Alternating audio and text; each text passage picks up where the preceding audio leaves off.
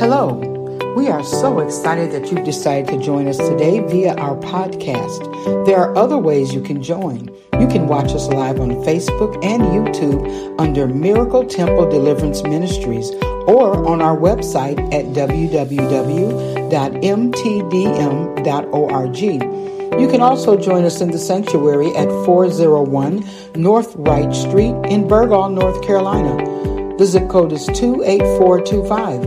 If you'd like to give a donation, you can simply go to our website at m t d m dot org and click on that donation button. God bless you. We thank you, Father God, that we can do nothing by ourselves, because you are the vine and we are the branch, and we depend upon you on this morning. So, Father, as I open my mouth, I thank you that you have already filled it. I thank you that you have given me the tongue of the learned this morning to speak a word to those that are weary. I thank you for waking me up every morning with the tongue of the learned. And I thank you, Father God, for the Holy Spirit once again, because if it wasn't for him leading us and guiding us and teaching us and showing us the way, God, we wouldn't know what to do, God. Thank you for being our instructor and our teacher and our guide on the inside. Thank you for illuminating the word, letting there be light coming from the word, that it penetrates our very being, and it comes out of our mouth like a two-edged sword, like a fire that devours everything going on around us, like a hammer that breaks breaks the rocks into pieces. God, thank you for the word. Quicken us today according to your word. And I thank you on today that we have been crucified with Christ. And it's no longer us who live, but it's Christ who lives in us. In Jesus' name, amen, amen. If you would, open your Bibles, or open your laptop, your iPad, your phone, to Genesis chapter thirty-two. Beginning at verse three, please. Genesis thirty-two, beginning at verse three. And I'm going to be reading out the expanded Bible. Genesis chapter thirty-two, beginning at verse three. And the word of God read, Jacob's brother Esau was living in the area called Seir in the country of Edom. Jacob sent messengers to Esau, telling them, give this message to my master, Lord Esau. This is what Jacob, your servant, says. I have lived, sojourned, lived as an alien with Laban, and have remained or been detained there until now. I have cattle, donkeys, flocks, male and female servants. I sent this message to you, my master, Lord, and asked you to accept us to find grace in your eyes. The messengers returned to Jacob and said, we went to your brother Esau. He's coming to meet you and has four hundred men with him. Then Jacob was very afraid and worried, distressed. He divided the people who were with him and all the flocks, the herds, and the camels into two camps. Jacob thought Esau might come and destroy, strike, attack, attack one camp, but the other camp can run away, and the camp that is left will be saved, shall escape. I want to talk about this morning an anxious mind. An anxious mind. When we look at an anxious mind, we're looking at a mind that's full of worry, that's full of uh, fear of the unknown, a mind that's very uneased. It has, you have uneasiness in the mind. And when you look at an anxious mind, we want to know, where does this anxious mind come from? Because our minds does not just get anxious overnight. It has to be something that triggers our minds to bring worry, to bring uneasiness, to bring a fear of the unknown. And it goes back to, for as a man thinks in his heart, that word heart means mind. For as a man think in his mind, so is he, and so does he become. The more you think about a thing, whether good or bad, that's where your mindset is. And where your mindset is, is where your body will be. I'm going to say this again. An anxious mind starts with what you are thinking. This is why we have to be careful what we watch, what we hear, who we're around. You can be around people, and some people may not be saying nothing, but you can see on their faces. That give you a way of thinking. That give you a way of saying, what's going on with them? Did I do something? Is it something that I could have said? Why they looking like that? Why they looking at me like that? Is something wrong? I'm going to give you a um, an example. I have to use Brother Willie, bless his heart. I love using Brother Willie because Brother Willie don't get offended, but this is what happened. He probably said, what in the world is she getting ready to say about me? It's nothing bad, Brother Willie. When we deal with the anxious mind, when stuff is going on, remember, it's uneasiness, it's worry, it's the fear of the unknown. A fear of the unknown is not knowing what's known. So you worry about it because you don't know what's going to happen, when it's going to happen, what's going on, or why it's going on. So I remember my husband had had a dream. And in the dream, he dreamt about Sister Niece and Brother Willie. And during that time, Um, Sister Niece and Brother Willie, they had a lot going on, but they were believing God and what was going on in their lives. So my husband woke up one morning and he just cried like a baby. I'm like, why is this grown man up in here crying? So he said, I had a dream about Brother Willie and Sister Niece, and the Lord was telling me to tell them that they will not lack for anything. And he said, it touched me so much in the dream, I just woke up just crying, just crying. And I mean, he was really crying, y'all.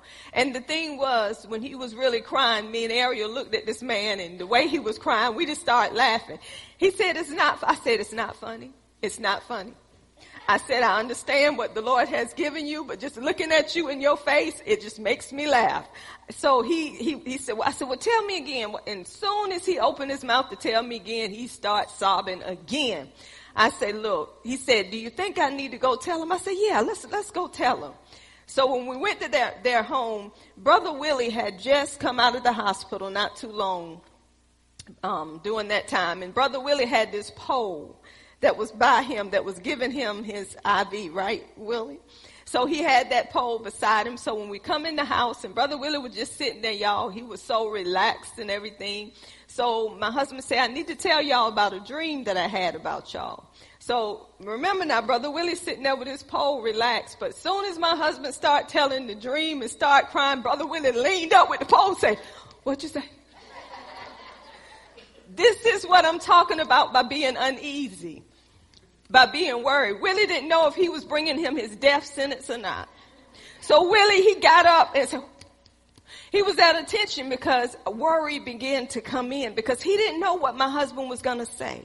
He didn't know what my husband had dreamed. Come on, some of us has been in that place. I'll be the first partaker of that fruit. You don't know what people are going to say, going to say to you at that time. So all of a sudden you get worried. You get anxious about it. You be like, come on already. Say it. What are you waiting for? Spit it out. Why are you taking your time? And all of a sudden your mind is racing. It's going into another place. That's an anxious mind, because you don't know what's going to come out of somebody's mouth. Or you don't know what's going on around you. When you see somebody run in the house real fast, and you in a dead sleep, and all of a sudden the house is feeling like it's tumbling. My husband running through the house. You don't know what's going on. What in the world is happening? Is something going on? No, it was nothing going on. It was just that he had to get to the bathroom so he can go cut grass. See what I'm saying? So my mind became anxious. It became worried. I ain't know what happened to my children. I ain't know what happened to nobody. He's calm.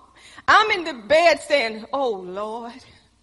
Talking to Jesus, because I didn't know. That's an anxious mind. And that's what we're going to talk about. And that is what the enemy uses to take our mind off of God. And if we don't catch it, it will catch us. It will catch up with us. And this is what was happening with Jacob. When we go back um, in Genesis, we see how Jacob stole the blessing from his brother Esau. And when Esau knew what Jacob done, he made up his mind he was going to kill Jacob. So Rachel told Jacob, was it Rachel? I think it was. Told Jacob to run for his life, really. Go stay with Laban. And when you go stay with Laban, stay there for a while until he cool off, because he's very angry. So that's what he did. He stayed there with um, Laban. And this is where we are today, talking about how Esau was going to meet Jacob. Now, how many of y'all know all those years, Jacob was dealing with worry. He was anxious. He had anxiety. He had an uneasiness. He had a fear of the unknown because he didn't know. He knew he wanted to kill him, but hey, it was just a fear that was laying there. So this is why we have to keep our mind where it need to be. We have the mind of what? The mind of Christ. So when we look at this, this is what Jacob did. It says that in verse seven, when he heard, but the first thing Jacob did, let me tell you how we try to solve stuff, y'all. This is what we do when things come up in our lives. We try to fix it. Can I hear amen? It is so. We try to come up with something to ease our minds. Do we not? We try to find something to ease our worry, to ease our uneasiness. We try to find something to bring us happiness, to get our minds off of what anxiety brings. So what he did was, since he had all of this substance, he said, I'm going to send it to, he didn't say his brother. I'm going to send it to my Lord, meaning that I'm going to be a servant unto him. He knew what he done years ago. He took the blessing for, from him. Now he's trying to make it right himself and become a servant to his brother. So he was calling his brother Lord. This is what we do at times to make things right. So he sent a message to him, calling him Lord. He made sure he told them. He told him what he had. He said, give this message to my master, Lord Esau. He wanted him to know, I'm your servant. Here I am to serve you. And by me serving you, I want to give you all of these things. But when the messengers came back and told him, he's coming to meet you with four hundred men, all of a sudden, he felt uneasy. He got worried. He got anxious. The Bible says he was greatly afraid, meaning that when you have anxiety, the root of it is fear. Anxiety comes from the fear of the unknown. An anxious mind comes from the, the fear of the unknown. So when he found out all of this, he became afraid. And it says in verse eight, Jacob thought. He thought, he took a thought, didn't we just talk about? For as a man thinketh in his heart, in his mind, so is he, so does he become. Jacob took a thought. Your Bible, in the King James, it says, let me go back here. King James thirty-two eight. Y'all, this is why we got to be so careful. It says, and, and said, if Esau come to the one company, it looked like he was speaking, but he was taking a thought. See, we can take a thought within ourselves and we're talking. So he took a thought. If he come against me, this is what I'm going to do. So he's setting these two companies up because he's trying to save his own life, right? So we have a plan. Look at your neighbor and say, I always have a plan. Say, believe it or not, I always have a plan. Before my bank account get empty, say, I got a plan. Let's just Selah on that. Don't we all have a plan before our bank account get empty? Some people say, well, it's empty now. But you got a plan even though it's empty. Let me tell you what your plan. I'm going to help you out. Even if it's empty now, you done made a plan. You done thought of, I can go to my mama, my daddy, my sister, my brother. I can go to social services. I can call the government. You got a plan. Don't say you don't. Even when it's empty, you're going to find you a way of escape. Is that not right? So this is what Jacob was doing. But y'all, let me tell you what's so funny. After Jacob set up his way of what he was going to do because of this fear, now Jacob prays to God. Don't we do it? Don't we set up our way? We get anxious. We get uneasy. We get worried. But we set up something, and now we want to stop, and we want to pray. Now, I'm reading verse nine. Let's go to nine. I'm still in the expanded Bible. Verse nine. Then Jacob said, now listen at what he was saying to God. God of my father Abraham, he knew who God was. God of my father Isaac, Lord, you told, did you not tell me? Now look at this. Oh, I love it. He's commanding God. That's what God wants us to do. He said, did you not tell me to return to my country and my family? He said, you told me to do this. He said, you said that you would treat me well. That's what you said. I am not worthy of the kindness, the loyalty, the covenant, the love, and the continual goodness, the faithfulness you have shown me, your servant. Listen at this now. He knew he was not worthy for everything that the Lord has given him. We knew that we know that we were not worthy. We're worthy because of Jesus. It's nothing that we can do to make us worthy. But as sons, we know what belonged to us. So he knew what belonged to him. He knew what God said to him. Then he said, where am I? The first, well, let me go here. Uh, verse ten, I'm not worthy of the kindness. I went over that. The first time I traveled across the Jordan River, I had only my, listen at this, walking stick, but now I own enough to have two camps. Come on. He's reminding God, not because of me, but because of you, I have what I have. See, this is what we have to remember that brings us joy.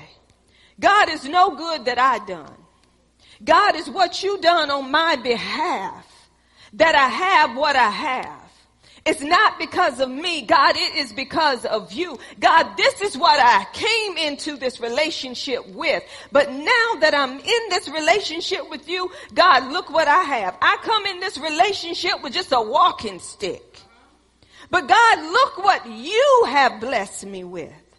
See, all glory have to go to God and not unto us. And he said, please save, rescue, deliver me from the hand of my brother Esau. I'm afraid he will come and kill, strike, attack all of us, even the mothers with the children. Now he's saying again, you said to me, I will treat you well and will make your children seed as many as the sand of the seashore.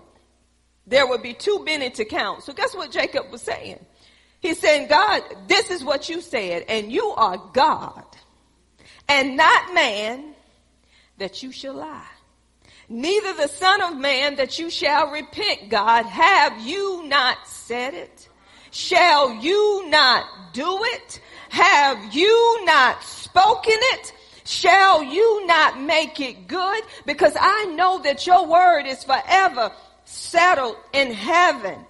God, I know that your word ain't coming back void. It ain't coming back empty. It's going out to accomplish that which you please. It's going to prosper. And the thing that you have sent it to do. Now, this is what you said.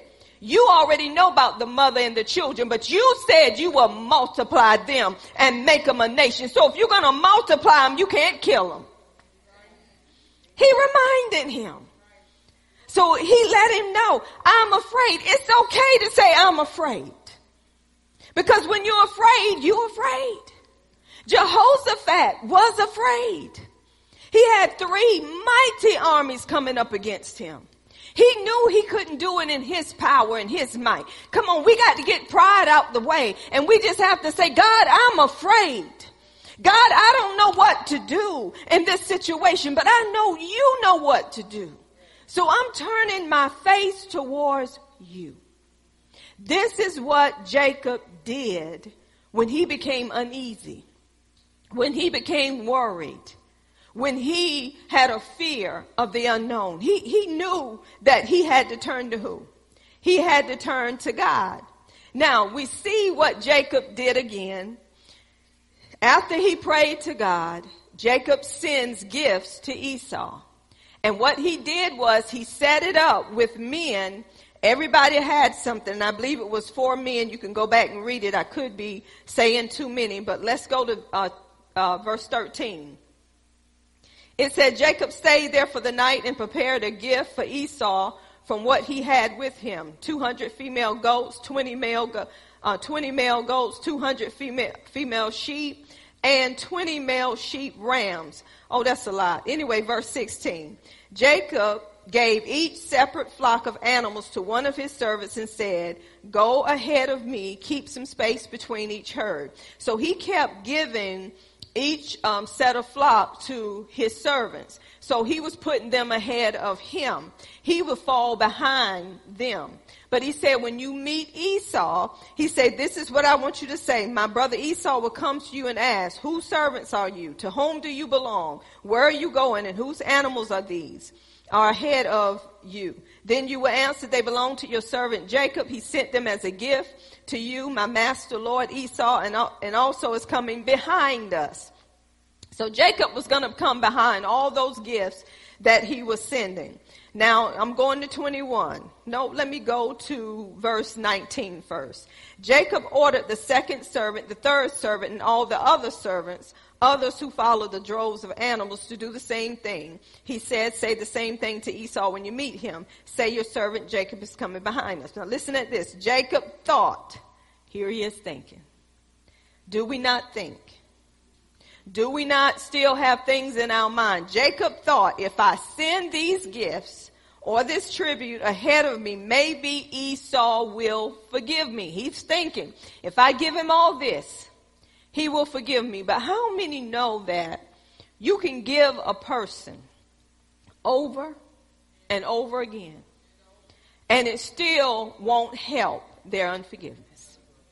God is the only one that can change somebody's heart and turn their heart towards you. I don't care if you gave them a million dollars.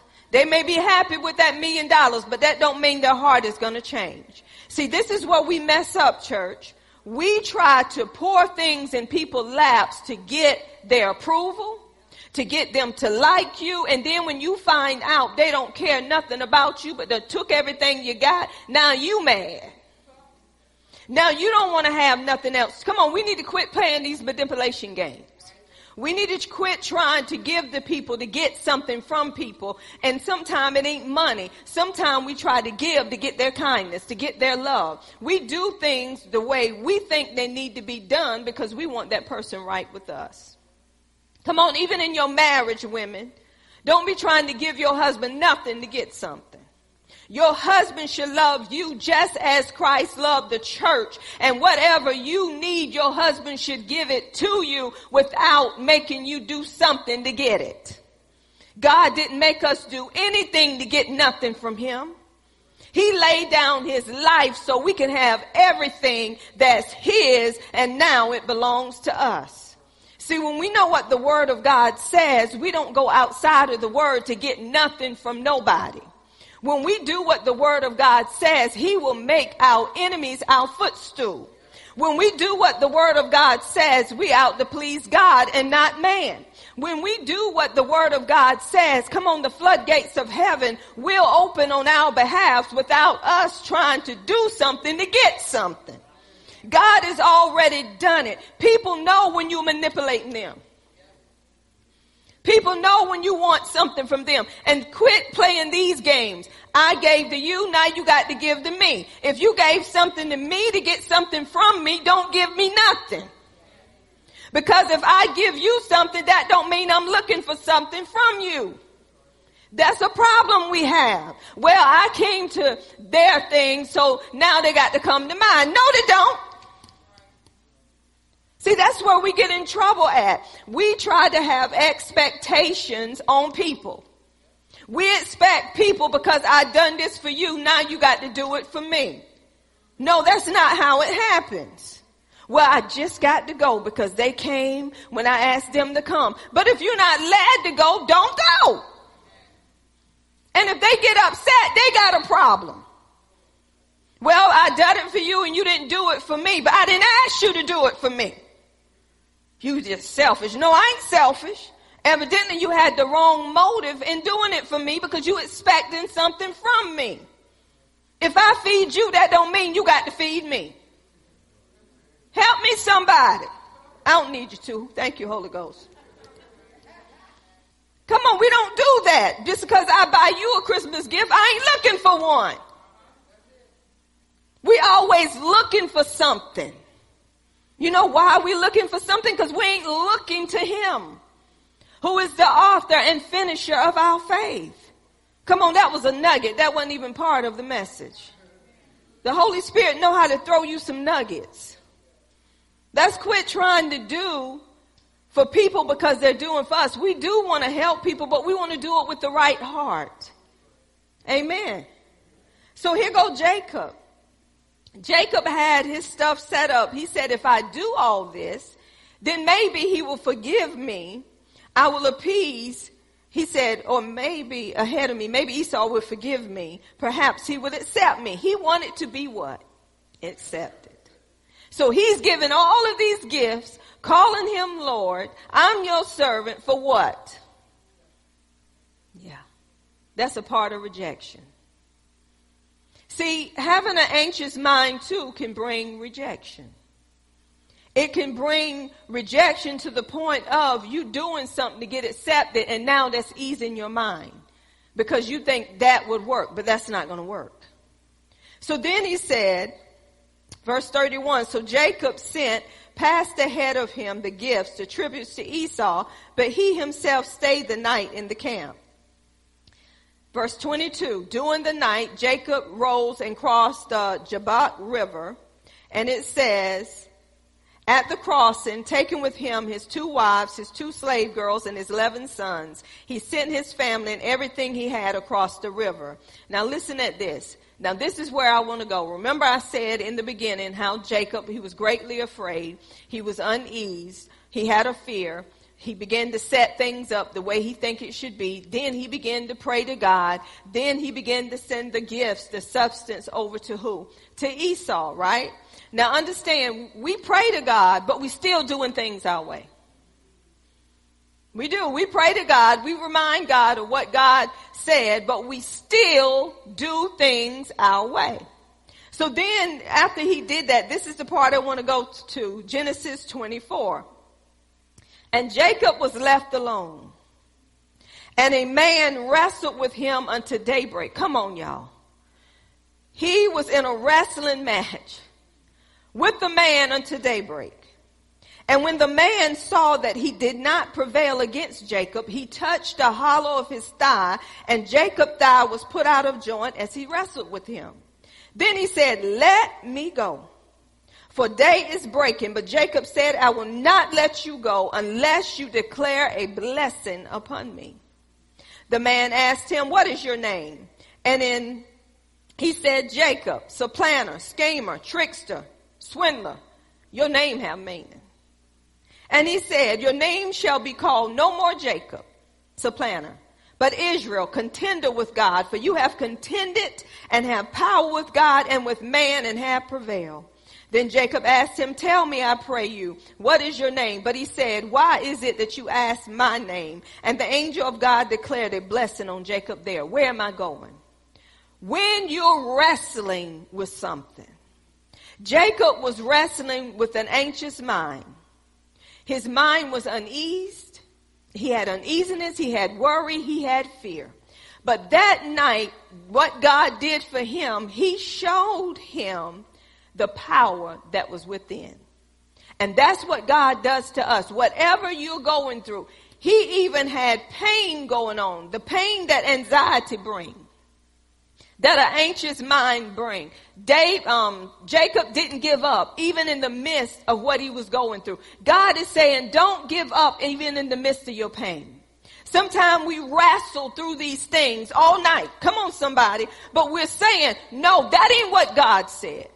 That ain't what God want me to do. I don't have to live like this. Sometimes it's a battle all night long, but you're battling and you're coming from the word of God and say, I will not, I shall not wake up this way no more. Even in your pain, sometimes God allow things. Let me help you to understand allow. He don't um, allow sickness. Sickness do come. But when it do come and you wrestling with it, you standing in your pain. Even in the midst of your sickness, knowing that breakthrough have come. And that's what we have to do. This man's hip was hurting, but he was still standing. Why? Because he knew what belonged to him. He wanted his blessing. He wanted what God had given him, and he got it. How many of us stand? Doing all to stand when our mind is anxious, when our mind is wandering everywhere, when we have a fear of the unknown, not, not knowing what's going to happen, when we have an uneasiness to come in, which causes headaches, which causes your stomach to be upset, which causes your blood pressure to get high, but you're still standing because you know what God said. That's what Jacob did. Some of us lay down in it. That's when you go into depression. When you lay down and, and don't move and say, I'm going to sleep it off. I feel better when I'm sleeping. I feel at ease when I'm sleeping. But you're going to wake up feeling worse. Your stomach begin to turn. You begin to feel like you're going to throw up. You feel like you can't make it another further. That's an anxious mind. That's a mind full of anxiety. That's a mind full of worry. And then you begin to have nervousness. You're shaking for no unknown reason, because that's what fear does. Fear began to paralyze you. The symptoms that you're having is coming through fear. So Jacob, he wrestled. But guess what? He was blessed. He didn't give up in the midst of his pain. God said, don't give up in the midst of your pain. Don't give up when you feel like you can't make it no more. Begin to praise God. Begin to exalt him above what you're going through. Begin to tell God, thank you, God, not for what I'm going through, but in what I'm going through. I'm going to give you thanks, because you say in everything, give you thanks, not for everything, but in everything. I'm going to give you thanks, God. I'm tired of laying down in this mess. It's time for the church to rise up. It's time for the church to get our minds off of what we're going through. And we got to remember, we got other brothers and sisters that's going through some trials, some tribulation that may be worse than what we're going through. We got to begin to pray for somebody else outside of us and our family. We got to begin to lift up the ones that lost all the children. And then, come on, somebody. We got to begin to do things outside of our house, because somebody else's house is going through. Somebody else's house has lost a loved one that should not have died, but they died. But an anxious mind will have you selfish. An anxious mind will have your mind on you all the time. What about me? What am I going to get out of this? What if Jesus, the day he was going through to the cross, come on, y'all, he was in human form. He had things coming at him from every side. He knew what a crucifixion was about. He knew that he had no sin, but he was dying for the sin of the whole world. And he cried out to his Father, Lord, not my will, but let thy will be done. He was saying, God, not my will. If it is your will, take this cup of suffering from me, but not my will. Let your will be done. And Jesus, he prayed to the Father, but he went through it.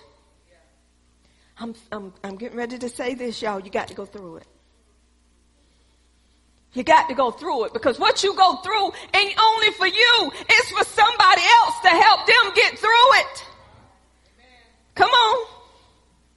Things we go through is not only for us. It is for somebody else, where we can console them with the word of God, the way the word consoled us. We got to get out of selfishness. We got to get out of I'm the only one going through.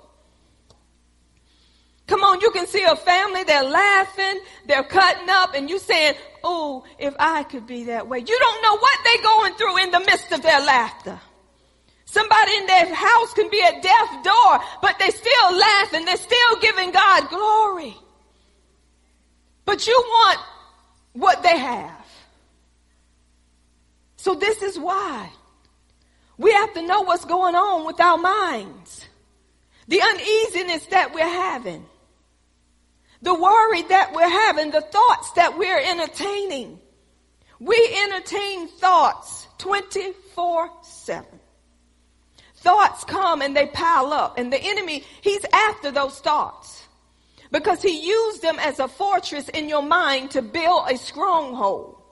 And that comes due to your way of thinking. And once that stronghold gets built, you got to work to tear it down. It's not an overnight thing. You have to go into the Word of God on a daily basis. Every minute, every second that you get, you got to apply the Word of God to tear down that stronghold. But then God gave me something else dealing with being anxious. Go with me to Luke ten. We all familiar with this passage of scripture. Luke ten, thirty-eight and forty through forty-two. This is dealing with Martha and Mary. It says, while Jesus and his followers were traveling, Jesus went into a town, a village. A woman named Martha let Jesus stay at her house. She welcomed, she received him. All of us who are born again, we have welcomed Jesus. We have received him into our temple. Amen. Being born again. Martha had a sister named Mary who was sitting at the Lord's feet and listening to him teach what he said, his word, his message. She was um, sitting there listening. And it says, but Martha was busy. She was worried. She was distracted with all the work to be done, the many preparations. See, when somebody comes to your home, you are preparing for those people to be in your home. You're making sure those people are, com- are, are comfortable. So you're preparing everything. You everywhere. Come on, we all do it. When you know you having company come to your home, you having a cookout, you having a get together, you everywhere. You're trying to make sure everything is done, everything is in place. You're making sure the house is clean. You're making sure everything that you want for the food, that you want to put in the food. You making preparations to make sure you have everything. Come on, Thanksgiving Day. Dinners, Christmas dinners, wedding parties, all kind of parties. You're trying to make sure everything is done. How many people know that when your mind is all over the place, when you're worried that things are out of place, you begin to get angry at people? You get angry. Your husband asks, what do you want? Ain't that right, honey? Can't you see? Why did you ask me that? You should know where it is. It should have slapped you in the face when you went in there. Right, honey? I ain't ashamed of my game. I know how to repent. I'm only human. I'm just a woman. See, I'm not ashamed of my stuff, because we all get anxious. We all get angry when we get anxious and feel like we're the only one doing everything. And then you see somebody else sitting over there twiddling. Like they ain't got, oh, I want to slap you. I just did and you didn't know it. I've been slapping you since you've been sitting there for the longest and smiling in your face. Help me, somebody. Did anybody ever teach you how to get off your butt and move? Oh, I hit some. See, the way I was taught, I wasn't taught to sit on my butt. I was taught that when company is coming, we want to make sure everything is done for that company, right? That's natural. Is that not right? I was taught that when company leave, we all clean up. The way I was taught, I believe I got it from my Aunt Shirley, if a cup is sitting there, I take it and you still using it. I done washed it because I'm going to sit down. That's how I was taught. I clean up my mess. I was taught that if somebody cooked and I'm sitting at your table eating, I jump up and I start helping you without me asking you. That's how I was taught. So Martha, Martha was taught, Jesus is in my home. I want to be able to serve him. I want to give him what he needs. It said, but Martha was busy, worried, distracted with all the work to be done. She went in and said, come on, who? How many Marthas we got in here? We go in and say, don't you see I need some help? Make them churn help me. They sitting there like they ain't got nothing to do. She went in and said, Lord, don't you care that my sister had left me alone to do all the work, sir, prepare the meal. Please, therefore, tell her to help me. Now, you know her emotions is high. You know our emotions get high, especially when it's hot. And you running all over the place and your sweat is pouring down over the food. You over there and they, oh, that'd be all right. They won't even know. Wipe it off. You sweating. Well, if they had to help me, I wouldn't be sweating all over this food. So she was very anxious. She was very worried. She was uneased because of everything that was going on around her. How many of us in this room right now has got a lot going on? And we got uneasiness. Let me say this. Thank you, Holy Spirit. Some of us are in this house today, but our mind is somewhere else. We're thinking about everything we got to do outside of what this word is saying. You ain't at his feet. You thinking of the many things you got to do when you leave here. You thinking of how you're going to get them done. You a Martha. You done got so arrogant, you ain't worrying about nobody helping you. You help yourself. I'd rather do it myself. Come on, that's a Martha. But Mary, this is what Jesus said. But the Lord answered her, Martha, Martha. Now, if somebody called you twice, if my husband called me twice, I'm just going, uh-huh. You are worried, anxious, and upset about many things. He knew this go beyond you serving me. You got so much going on in your life, now it's coming out. Come on, this is what happens. This is why I tell y'all, if somebody snap you and you ain't done nothing to them, you look at them and say, what the words say. Call them by name. You are troubled. You are anxious. You are worried. You are uneased about many things. And I know it ain't about me. See, but what we do when somebody snap us, we get offended, we get an attitude, we start talking about what they did instead of looking behind why they did it. That tells us where we are. Then we become in an anxious state. We trying to figure out, see, this is where anxiousness come from. We try to figure out, why did they talk to me that way? What did I do to them? Why did they treat me this way? And it plays over and over and over in our mind. And we get so uneased that we cannot rest because we're trying to figure out why Miss Deborah snapped me up like that. So we can't rest. So we're telling everybody, Miss Deborah snapped me today. She said, Mister Willie, you know you shouldn't have put that in that computer. That's not how that go in there, Mister Will. I done told you one time. I ain't telling you again. Give it here. I do it myself. It don't bother Mister Willie. He just say she crazy. Y'all, I'm just using that. But that's what we do. So we get uneased. Now, if it was a woman that Miss Deborah done that, what's up with you? I ain't got time for your foolishness. So this is what I'm saying. We can have uneasiness in our mind in a lot of areas. Someone that you've been around so long have made you uneasy, have made you worry, has made you anxious, and other people are getting things from that person from you.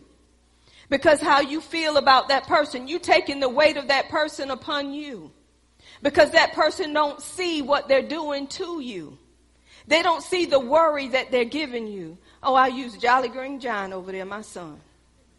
Y'all, he bought some uneasiness. He bought some worry. This is what children do, though. He bought all this stuff to me, and I kept it. I kept, you know, sometimes we'll say, I'm trusting God. I'm believing God.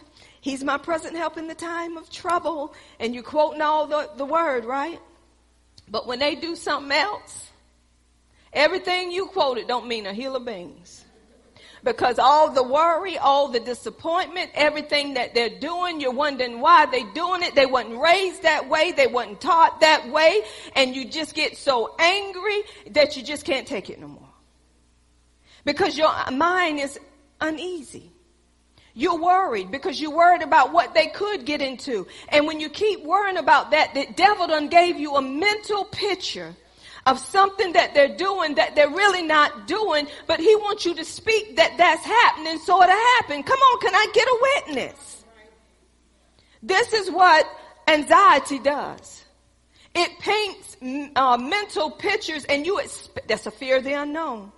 You expecting something to happen that don't supposed to happen, so the enemy done entrapped you. He done ensnared you. And then we don't know if it's God telling us this is going to happen or if it's the devil telling us it's going to happen. Go back to your worry. Go back to how you worried about that son. You worried about that daughter. You worried about your dogs, your mama, your daddy, your sisters, your brothers. You put all this worry in your mind. So each time they, they um, name pop up, you see a picture of what is going to happen that ain't happening. Come on, we do, because that's where our minds go. Our minds wander. That's why we have to remember we have the mind of Christ. I told y'all that in school, Jeremy just talked so much, wouldn't be quiet. He was very respectful, but he didn't know how to shut up. And I guess he get that from the Walker side because the Walkers love to talk. But he just talked, talked, talked, talked, talked, wouldn't shut up.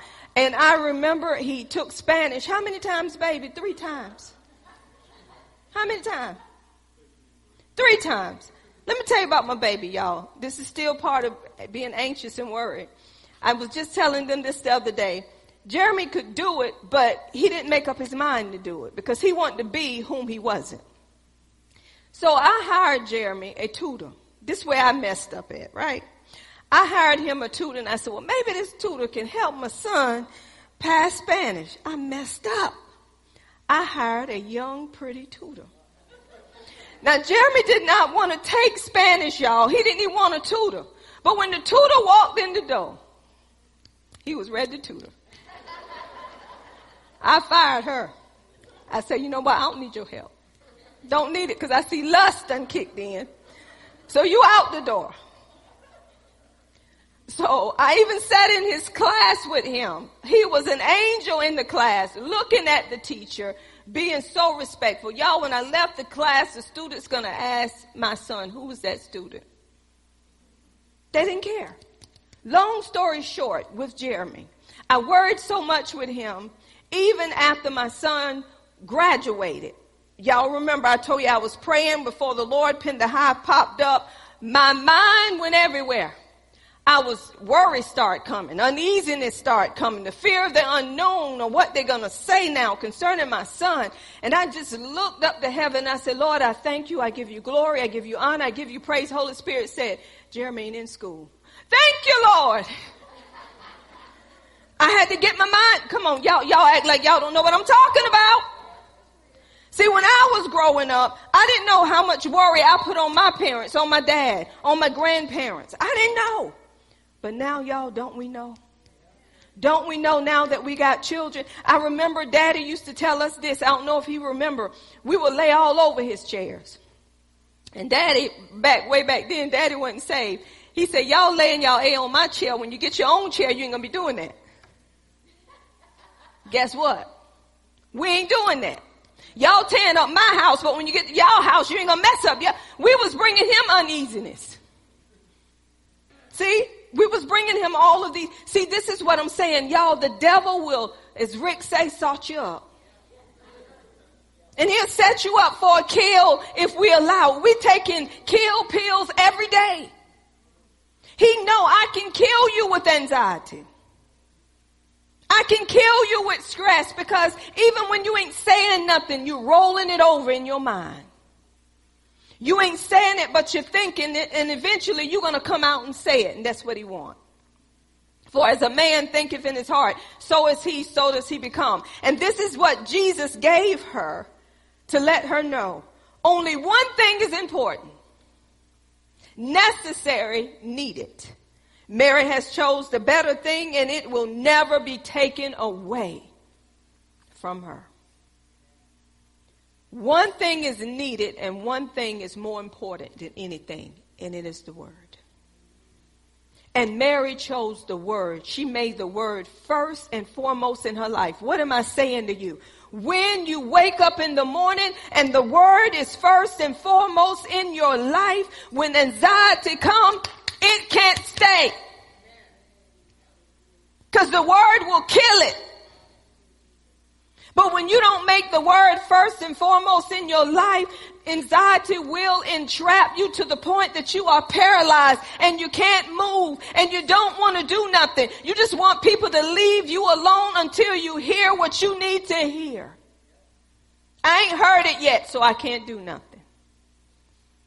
But he said she was doing what was needed. That was the word. Are we doing what's needful for us? Are we taking the word for what it really is? I don't know about y'all. Anxiety, I'm being honest, it's a killer. Anxiety will really make you to the point of, I don't care no more. Whatever happens, happens. I just don't care. That's what the enemy wants. That's what he wants you to say. But let's talk about Mark four, eighteen through nineteen. Mark four, eighteen through nineteen. We're talking about the grounds. And that ground we know is our heart. And we have to put the word of God in our heart. In verse eighteen it said, others are like the seed planted among thorny weeds. They hear the teaching, the word, the message. But look at what takes the teaching, the message. Just like you sitting in here today. The enemy is going to come and take the message. This is how he does it. But the worries of this life, world age, the temptations, the deceitfulness, seduction of wealth, and many other evil desires, desiring for other things, keep the teaching from growing and producing fruit in their lives. Come in and choke the word, making it unfruitful. This is what anxiety and worry does. It chokes the word. You hearing the message. You hearing the teaching. But soon as worry come, anxiety come, having a desire for other things, material things, going after those things, having lust in our heart. It come in and it choked the word. And you're wondering, why ain't the word working? Because these things have choked the word. A garden. When you grow a garden, we know we have to till that garden. The ground first. You have to get that stuff out of the ground. You have to turn it over. You have to cultivate it. We got to cultivate our hearts. And we can't just take the word and put it there in our hearts when we got other things that's before us that's growing there. We got to dig that stuff up. That's why we have to say, Holy Spirit, search me, show me what's in me. So once you plant that seed, you just don't leave that, you leave the seed in the ground. But when you see weeds coming up, you got to go out there and you got to really get those weeds out of the ground. You got to get them before they take root. It's easy to take a weed up that haven't taken root. But once that weed take root, how many of y'all know you just pull? Where's Barbara? Barbara here today? Barbara, come here for a minute, honey. I just saw Barbara. Uh, honey, can you get Barbara the mic? I believe Barbara know about flowers. Jennifer do too. They can work together with it. They can work together with it. Barbara, when you plant something, when you plant a seed and it start growing and you see weeds, why do you get those weeds right then? Because they'll choke it out, choke the plant out. And if they choke the plant... Kill it. It'll kill it. Uh-huh. Now, have you ever seen weeds that you didn't bother and you had to pull out and they um, just grew deep? Yes. How did you get the weed up? I took something, dug, just dug down in the ground. You kept digging until uh-huh. you got it out, didn't you? Right. How do you know you got it out? Because I saw the root. Nobody want to dig. I don't. Help me, somebody. Anybody want to dig in here? Anybody want to dig in here? Nobody want to get their hands dirty. When you going through something and it's deep, oh, baby, you better be digging. Because if you don't dig, you letting other stuff grow around it. Them are your symptoms. This is why you keep going from doctor to doctor to doctor, because when this doctor can't find it, he send you somewhere else. When that doctor can't find it, he sends you somewhere else. When none of them can find it, and you know you're not crazy and something is going on, you go to the great physician. But we should have went to him first and foremost. Because you done spent money, money, money, money, money, money, and nobody can tell you nothing. But they will give you some medication to say, take this, and if this don't work, come back.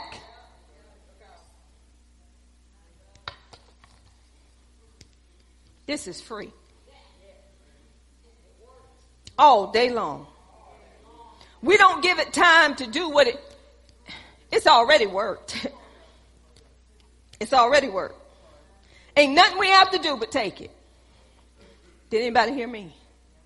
Only thing you got to do is take you some of this.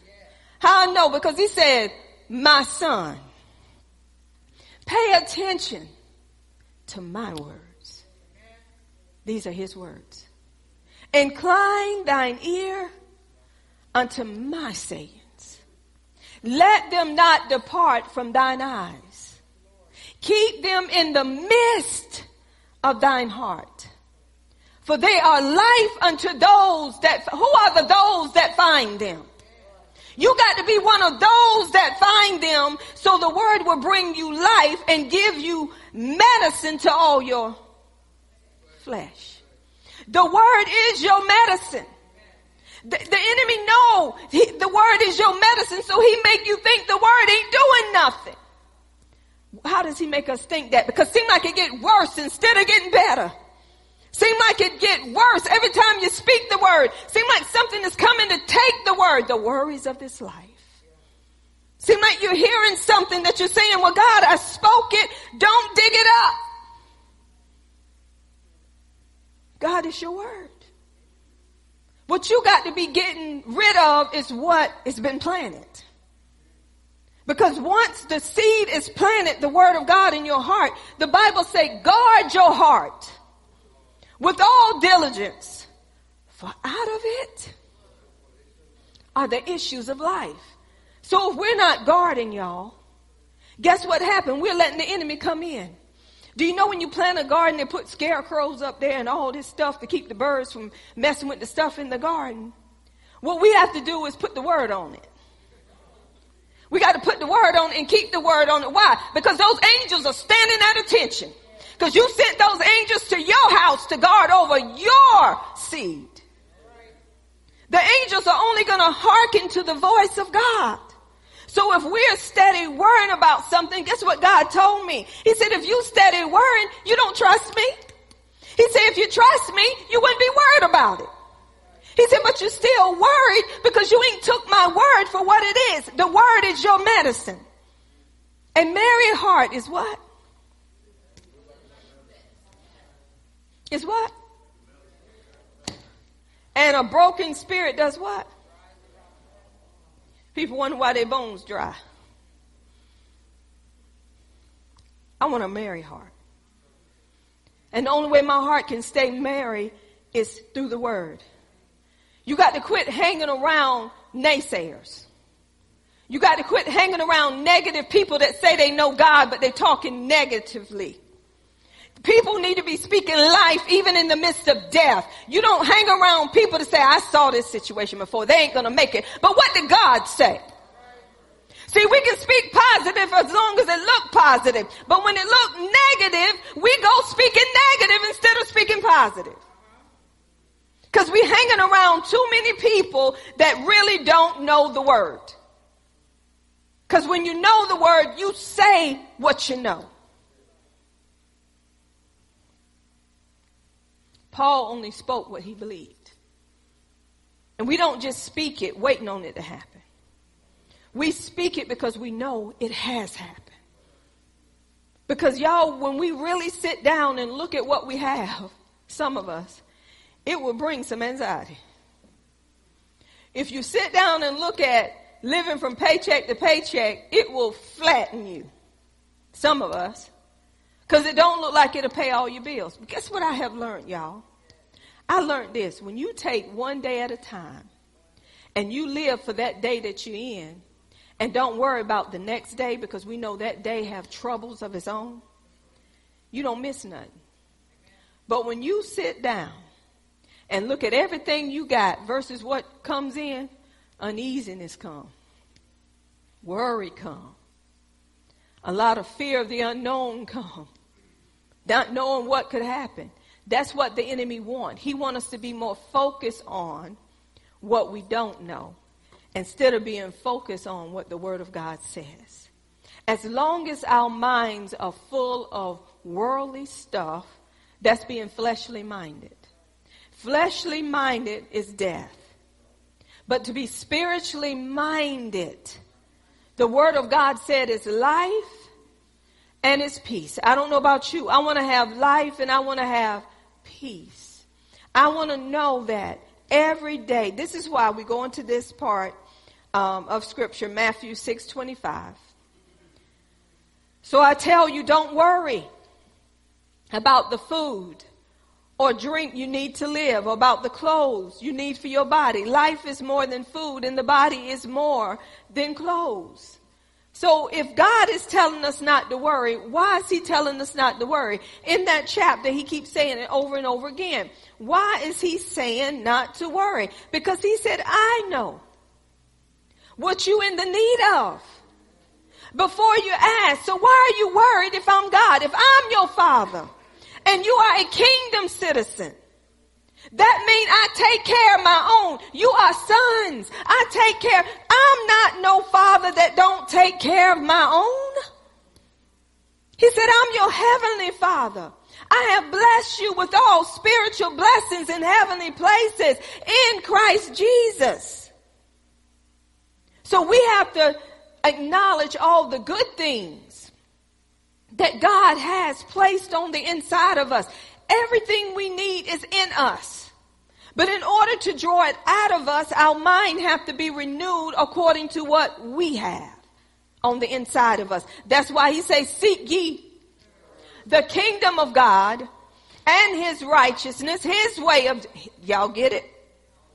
You're going to seek the kingdom. And if you seek in the kingdom, you seek in his way of doing, his way of being. And then he said, all of these things shall be added unto you.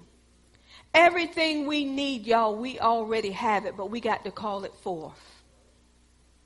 We have to speak those things that be not as though they were. We don't deny what we see, y'all. We just speak what we want to be according to the Word of God. God, I'm not denying what I'm seeing, because if I deny it, I would be a liar. I'm looking at it. But God, I'm speaking opposite of what I see, because you told me to speak those things that be not as though they were. So when we're having these anxious thoughts, I'm giving you your medicine right now. God is giving you the, see, this is the problem. If somebody don't give you something in a bottle that have pills in it for you to take, you feel like it don't work.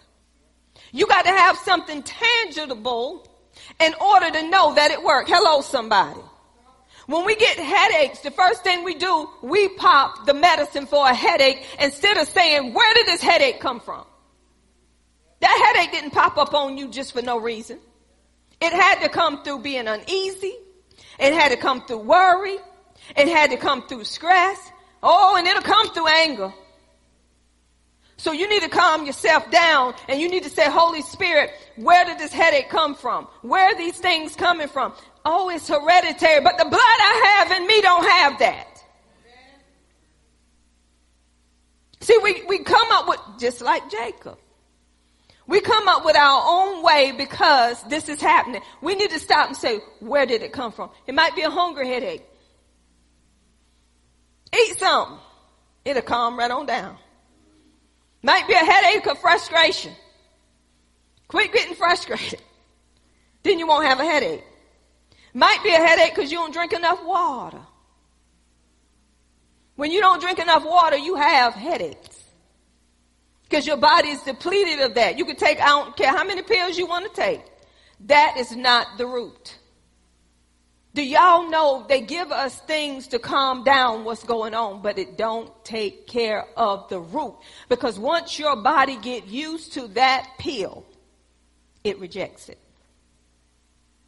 I have heard stories. My sister is a nurse, and she's been a nurse for going on about forty years, and they had a patient that was hurting so bad. They gave this patient Uh, medication that was a strong medication, the strongest one they could give anybody.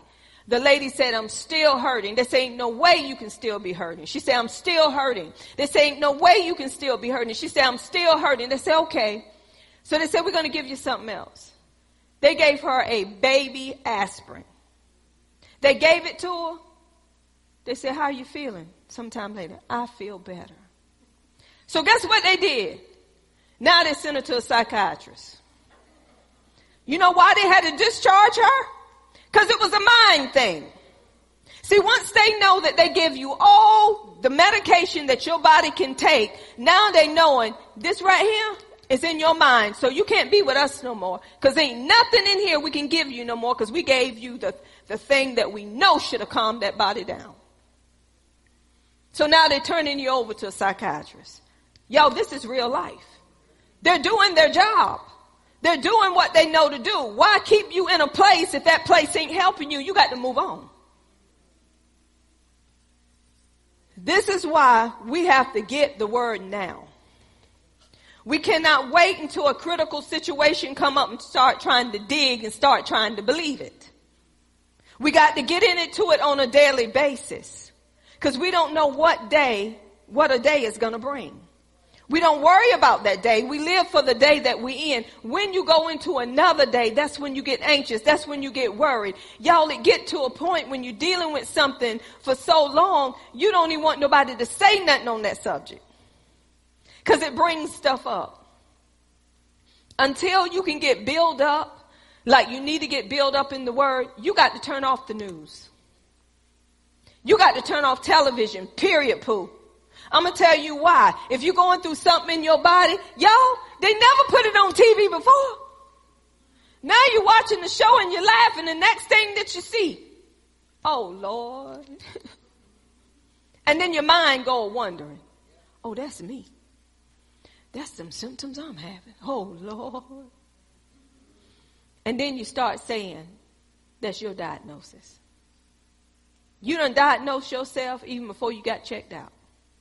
That's what you have come to believe. An anxious mind, a worried mind, an uneasy mind will put you in a place that you're not in.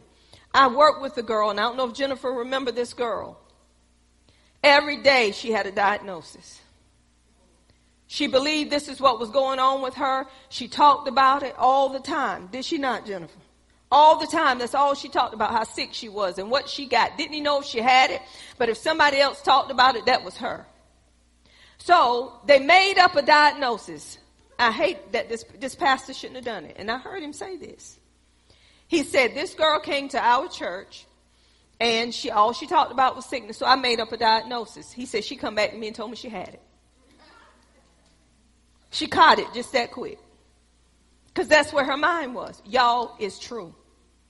It is true, because when I was going through with depression, and I had to sit in that hospital, and I had to see some of those things that was rolling across my desk, because I had to do some stuff. Next thing I know, my body started reacting to it. Only thing I did was look at it. Come on, it's the truth. Your mind will control your body.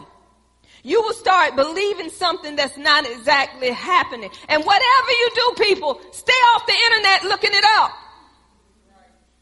There are different people saying different things on the internet. Mm-hmm. They'll have you thinking this is what you got, and you ain't got it. Look it up in here. Deuteronomy twenty-eight. I tell you of every sickness and every disease, but guess what? Jesus done away with them. If you want to know them, look them up in there. But don't claim them, because they're not yours. Jesus took them for us. So when we know what he took, when it knocked on our door, say, oh, no, you can't. What are you doing here? You don't belong here. You go in the name of Jesus. We allow man to tell us what they, y'all, I have learned. Man is only human. They can only tell you what they've been taught. They can only tell you what they have come across. They can only tell you these things. But what we have to be ready for is, what did God say? How do you want me to handle this? Which way do you want me to go? Because if you don't, your mind is all over the place. I'm not through yet. Philippians four. Six through eight. I'm reading out the Living Bible on this one. Don't worry about anything. Instead, pray about everything. I love that. Don't worry. Don't be anxious. Be careful for nothing. About anything. Instead, pray about everything. Tell God your needs and don't forget to thank him for his answers. If you do this, listen at this, you will experience God's peace, which is far more wonderful than the human mind can understand. His peace will keep your thoughts and your heart quiet and at rest as you trust in Christ Jesus. Can I read it again? Don't worry about anything. Pray about everything. Tell God your needs and don't forget to thank him for his answers. If you do this, you will experience God's peace, which is far more wonderful than the human mind can understand. His peace will keep your thoughts, your hearts quiet and at rest as you trust in Christ Jesus. It's a trusting in him, y'all. That's when we can have that perfect peace. And then verse eight. And now, brothers, as I close this letter, let me say this one more thing. For your thoughts on what is, fix your thoughts on what is true, good and right. Think about things that are pure and lovely, and dwell on the fine good things in others. Think about all you can praise God for and be glad about it. Look, I'm giving out medicine. I'm the first partaker. Last scripture, Isaiah twenty-six three. Thou will keep him in perfect peace, complete peace, shalom, whose mind is stayed on thee, because he trusts in thee. If you want complete peace, your mind has to be on him, has to be on his word. And when we have dwelled on something so long, that's what's going to pop up before the word. But we have to cast down every imagination and every high thing that exalts itself above what? The word of God. We have to bring into captivity every thought until the obedience, until the obedience of Christ. We got something we have to do. God has given us everything that we need, y'all.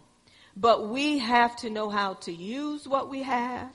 We have to know how to decree and declare so it will be established. God has given us our medicine today, and I advise every last one of us to take it. Because let me tell you, we're in a time now, we're in a crucial time. There's killings amongst us. There's people losing their minds amongst us. Y'all, I, I looked, when I went on Facebook, I looked and saw a woman taking off all her clothes and walking in the midst of traffic. Her mind was being taken. It was just something normal. She dropped the clothes, walked in the midst of traffic, butt naked. What do we supposed to do as the body of Christ? Just like Jesus when the man had legion. What did Jesus do? He spoke to that spirit. He told that spirit to come out of that man, and that's when that man put on his clothes and was in his right mind. We stand up in church and say, I'm clothed. I hope you are. Because don't come up in here naked. The only time you're going to leave here naked is when you die and when you raptured up. But even in the casket, you got on some clothes. I'm clothed and I'm in my right mind. Thank you, Jesus. So we use scripture out of content for what we believe for it to be. Church, it is time for us to get our mind fixed, set on things above and not on things of this earth, because we're living in a time that there are shortages. Some of it have reached us. You go in the stores, what about the formula for the babies? The formula for the babies, you know, that's out. Some of that's out. So we have to be before God to know what we need to do for him to show us. God is not going to let us go without. If he do, he's just like man. But he is not man, y'all. So our focus have to be more on him than things of this world. Let's quit focusing on gimme, gimme, my name is G- Jimmy. I want this, I want that. Have y'all noticed when you get all those things, after a while they mean nothing? We just set those things aside. We don't want them no more because something new have come out. Have y'all noticed that? Something new has come out, so we'll set it aside and we'll go on to the next new thing, and then next thing you know, that got old to us. But the word of God never, ever, ever, ever gets old.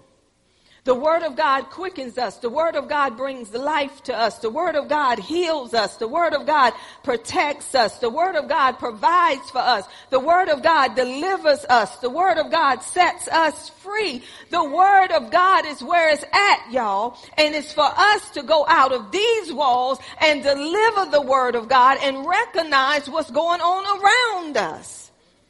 We let people know you don't have to live that way. You don't have to stay that way, because he has made a way out of no way. How do I know? Because I'm a living testimony. If he done it for me, he can do it for you.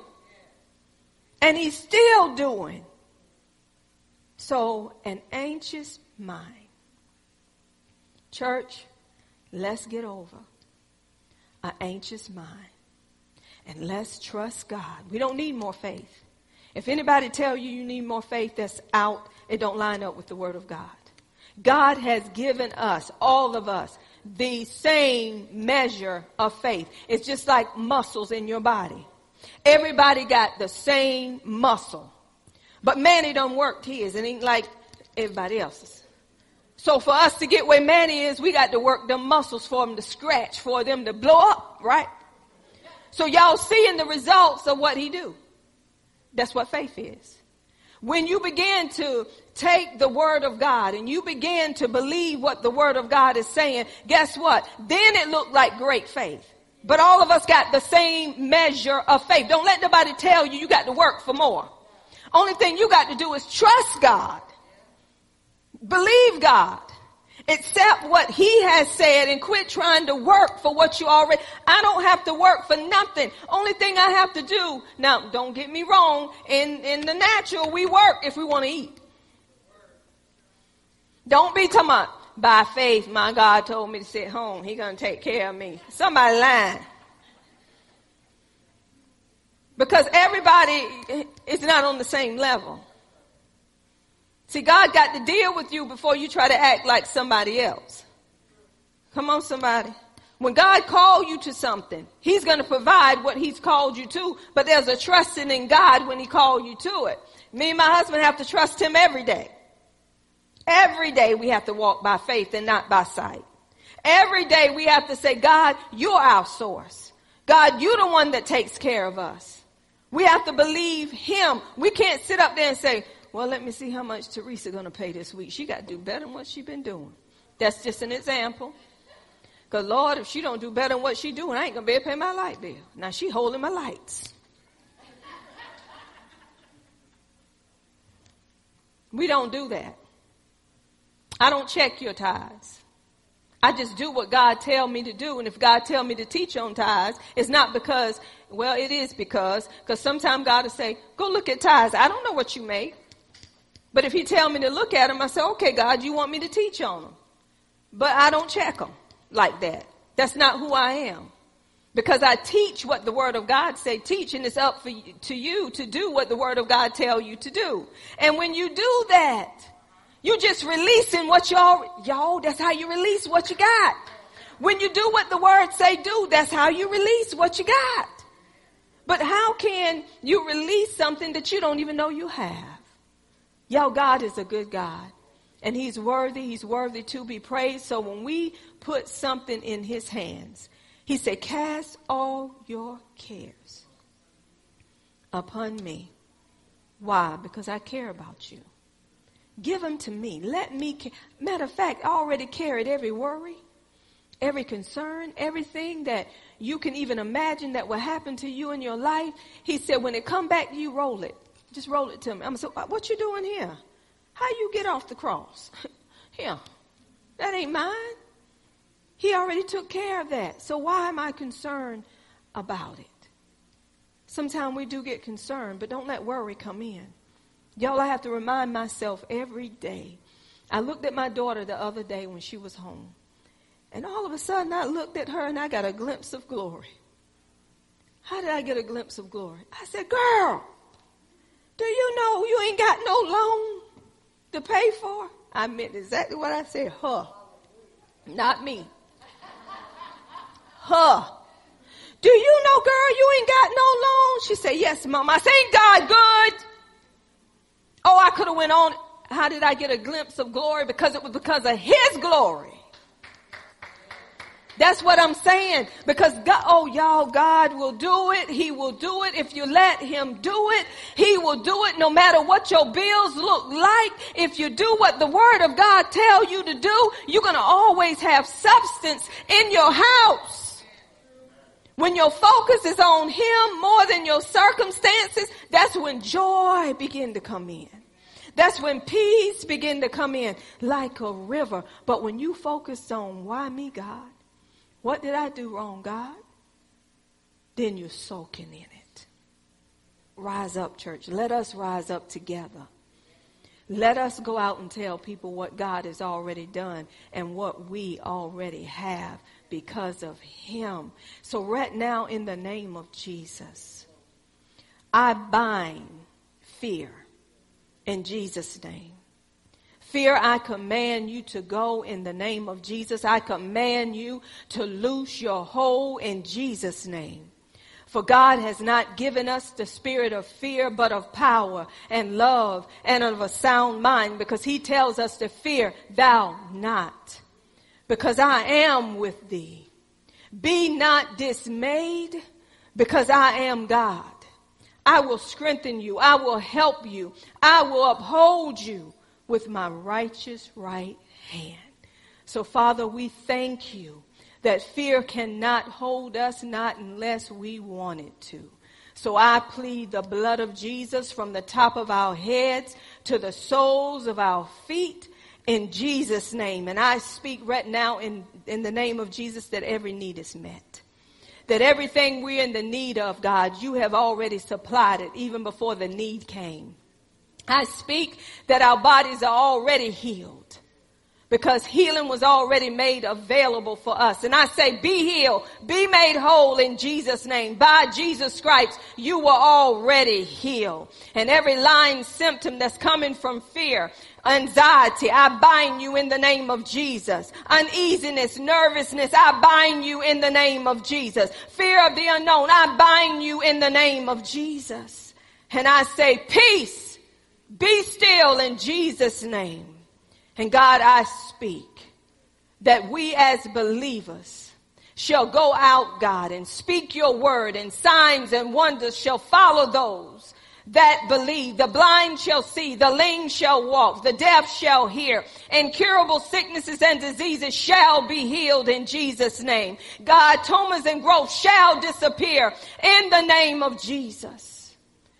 Every sickness and every disease bow down right now in Jesus' name.